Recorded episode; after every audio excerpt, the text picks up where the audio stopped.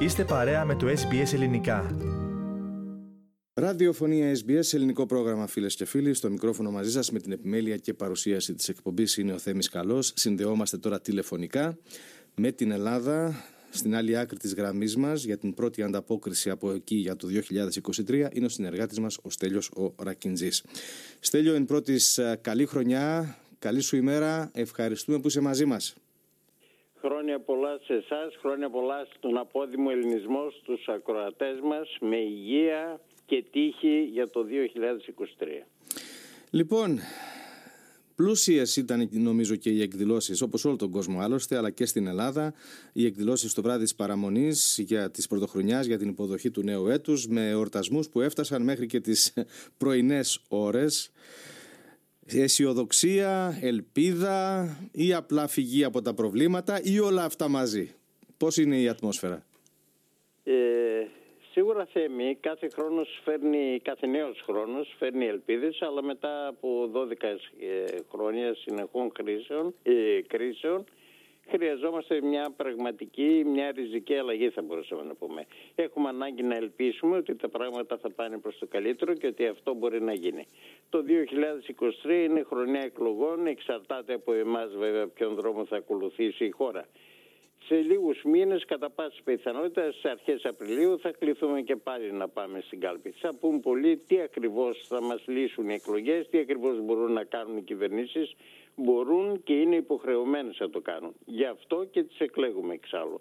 Το πρώτο βήμα είναι να πάμε στην κάλπη και να ψηφίσουμε αυτή τη χρονιά για να πάρουμε μέρος στη διαδικασία επιλογών. Να μην υπάρχει δηλαδή κάποιοι που δεν θα πάνε και εκείνοι που θα πάνε να ψηφίζουν και για εκείνους που απουσιάζουν. Κάποια στιγμή πρέπει να υπάρξει και μια συνείδηση υπευθυνότητας των πολιτών έναντι της βασικής αυτής συνταγματικής υποχρέωσης. Τώρα από εκεί και πέρα τα κριτήρια, επιδιώξεις και οι ανάγκες είναι για τον καθένα διαφορετικά αυτή τη νέα χρονιά που πλέον ξεκίνησε. Ε, δεν μπορεί εξάλλου να γίνει και διαφορετικά. Έχουμε όμως κοινά θέλω, κοινές ανάγκες και κοινές επιδιώξεις με εκατομμύρια άλλους συνανθρώπους μας στον κόσμο και σε αυτά τα κοινά θέλουμε εμείς και οι συμπατριώτες μας να δώσουν λύσεις. Πρέπει δηλαδή και επιβάλλεται. Θέμη. Λοιπόν, μίλησες για τις εκλογές νωρίτερα και είχαμε συζήτηση επί των εκλογών μεταξύ των κυρίων Μητσοτάκη και Κουτσούμπα, του Πρωθυπουργού και του Γενικού Γραμματέα της Κεντρικής Επιτροπής του ΚΚΕ στο Προεδρικό Μέγαρο. Τι διημήφθη; Τα θέματα που απασχολούν την ελληνική κοινωνία ήδη έχουν δώσει από τον Οκτώβριο θα μπορούσαμε να πούμε και τον Νοέμβρη ε, του παρελθόντος έτους, δηλαδή πριν από δύο μήνες ε, το σύνθημα πραγματικά της έναρξης μιας παρατεταμένης μπορούμε να πούμε προεκλογικής περίοδου με ευθύνη φυσικά της κυβέρνησης και αυτό επιβεβαιώθηκε μόλις χθες στη συζήτηση που είχαν στο περιθώριο του εορτασμού της πρωτοχρονιάς στο Προεδρικό Μέγαρο οι κύριοι Μητσοτάκης και Κουτσούμπας. Ο κύριος Μητσοτάκης είπε στον κύριο Κουτσούμπα πως μετά τον Απρίλιο όλα είναι ανοιχτά. Καθώς ο κύριος Κουτσούμπας επέμεινε και ρώτησε πότε ακριβώς, ο κύριος Μητσοτάκης φέρεται να είπε μια εβδομάδα πριν, μια εβδομάδα μετά τη σημασία έχει αφού εσείς είστε έτοιμοι όπως λέτε. Γιατί το, το ΚΚΕ διακηρύττει ότι είναι έτοιμο να πάσα στιγμή να συμμετάσχει στις εκλογές. Έχοντας εισέλθει στο Γενάρη Θέμη, το επικρατέστερο πλέον σενάριο σύμφωνα με πληροφορίες είναι πως το Μαξίμου υπολογίζουν ότι εκλογές μετά τις ε, καινούργιες εκλογικές περιφέρειες όπως δήλωσε και ο κύριος Βορύδης σημαίνει πριν από τις 26 Μαρτίου και μετά. Ε, ε, σημαίνει μάλλον συγγνώμη μετά τις 26 Μαρτίου και στη συνέχεια. Ε, ένας άλλος παράγοντας είναι οι πανελλαδικές εξετάσεις και ένα από τα επικρατέστερα σενάρια θέλει τις εκλογές να διεξάγονται το πρώτο δεκαήμερο του Απριλίου κάτι που τοποθετεί την ενδεχόμενη δεύτερη κάλπη μέσα στο Μάιο και πάντως πριν από τις πανελλαδικές εξετάσεις που ξεκινούν 1 ή 2 Ιουνίου. Αυτό είναι και το επικρατέστερο, ας πούμε, επιτραπή σενάριο από τα όσα κυκλοφορούν σήμερα στην πολιτική πιάτσα η λέξη εντός εισαγωγικών. Θέμη. Θα έχουμε να λέμε για τις ημερομηνίες για αρκετό διάστημα νομίζω Στέλιο. Τώρα κατά τη γνώμη σου ποια θέματα θα κρίνουν τις εκλογές με τα σημερινά δεδομένα και αν φυσικά δεν σκάσει εντός εισαγωγικών κάποιο άλλο θέμα; Είναι η ακρίβεια, ο πληθωρισμός, το ενεργειακό, οι υποκλοπές ή όλα αυτά μαζί; Είναι τρελό αλλά δυστυχώς αληθινό και θα ξεκινήσουμε αυτό. Η Ελλάδα την περασμένη πέμπτη είχε περίπου 18 φορές υψηλότερη τιμή ηλεκτρικού ρεύματος, στη χονδρική βέβαια, από τη Γερμανία. Στη χώρα μας η τιμή ήταν 248,24 ευρώ η μεγαλοβατόρα και στη Γερμανία μόλις 13,58 ευρώ η μεγαλοβατόρα. Οι μόνες χώρες που έχουν τιμή τριψήφια και κοντά στην Ελλάδα ήταν η Ιταλία και η Μάλτα με 205 περίπου ευρώ αν θυμάμαι καλά. Οι τιμές χονδρικής για όλες τις άλλες χώρες της Ευρωπαϊκής Ένωσης ήταν κάτω από 100. Εμείς 248, οι άλλες υπόλοιπες χώρες κάτω από τα 100. Ακόμη και στη γειτονική Βουλγαρία, της οποίας το δίκτυο είναι διασυνδεμένο με το ελληνικό, η τιμή ήταν 94,49 ευρώ η μεγαβατόρα. Αυτά τα ανέφερα για να τονίσω θέμη πως ενός κακού μύρια έπονται. Ε, ε, επομένως καθώς το ντόμινο της ακρίβειας που προκαλεί το ενεργειακό είναι σωστό ότι θα επηρέαζε όλα τα υπόλοιπα στα οποία αναφέρθηκες. Και η σωστή πλευρά της ιστορίας βέβαια ήταν και αυτή ένας καταλητικός παράγοντας για να χτυπηθούμε αν θέλεις και από πλευράς της Ρωσίας. Ε, Επίσης, σύμφωνα μάλιστα με, πολιτικές, με πολιτικούς αναλυτές, στις επερχόμενες κάλπες φαίνεται πως είναι και ο βασικότερος λόγος που αρκετά γαλάζια στελέχη παρουσιάζονται αρκετά φιδωλά στις τοποθετήσεις τους, πως υπάρχει δηλαδή η αποκάλυψη ε, των παρακολουθήσεων κάποιων κορυφαίων υπουργών ότι θα παίξει ένα σημαντικό ρόλο. Για την ώρα όμως εκείνο που είναι το πιο χοντρό αν θέλεις και γνωρίζει διαρκώς μια αναμόχλευση είναι η παρακολούθηση του αρχηγού ΓΕΘΑ του κυρίου Κωνσταντίνου Φλόρου από την ΑΕΠ. Μάλιστα η αποκάλυψη ότι η παρακολούθηση του αρχηγού ΓΕΘΑ προκάλεσε στο κυβερνητικό στρατόπεδο μεγάλη αμηχανία μπορούμε να πούμε. Έτσι ε, πολλά εστιάζουν και σε, προς αυτή την κατεύθυνση αν και σε ποιο βαθμό θα επηρεάσει τις εκλογές. Θέμη. Και για αυτό το θέμα αναμένεται να δούμε πώς θα εξελιχθεί. Τι λες να περάσουμε στα εθνικά θέματα, Στέλιο; Όπου ξανά στην εκπνοή του 2022 είχαμε νέα πρόκληση από την τουρκική ηγεσία σχετικά με, απολύ, με απειλή πολέμου, το γνωστό στα λατινικά κάζος μπέλι, σε περίπτωση που η χώρα μας, η Ελλάδα, επεκτείνει τα χωρικά της ύδατα από τα 6 ναυτικά μίλια στα 12. Πώς ανταπαντά η Ελλάδα και πώς το αντιμετωπίζει; Η Άγκυρα Θέμη απειλεί με πόλεμο την Ελλάδα σε περίπτωση που επεκτείνει τα χωρικά ύδατα στην Κρήτη. Δηλαδή σε μια περιοχή που δεν γυτνιάζει με την Τουρκία ούτε και βρίσκεται στο Αιγαίο. Δηλαδή είναι στο, στο κριτικό πέλαγος, στο νότιο κριτικό πέλαγος, στο λιβικό να πούμε πέλαγος.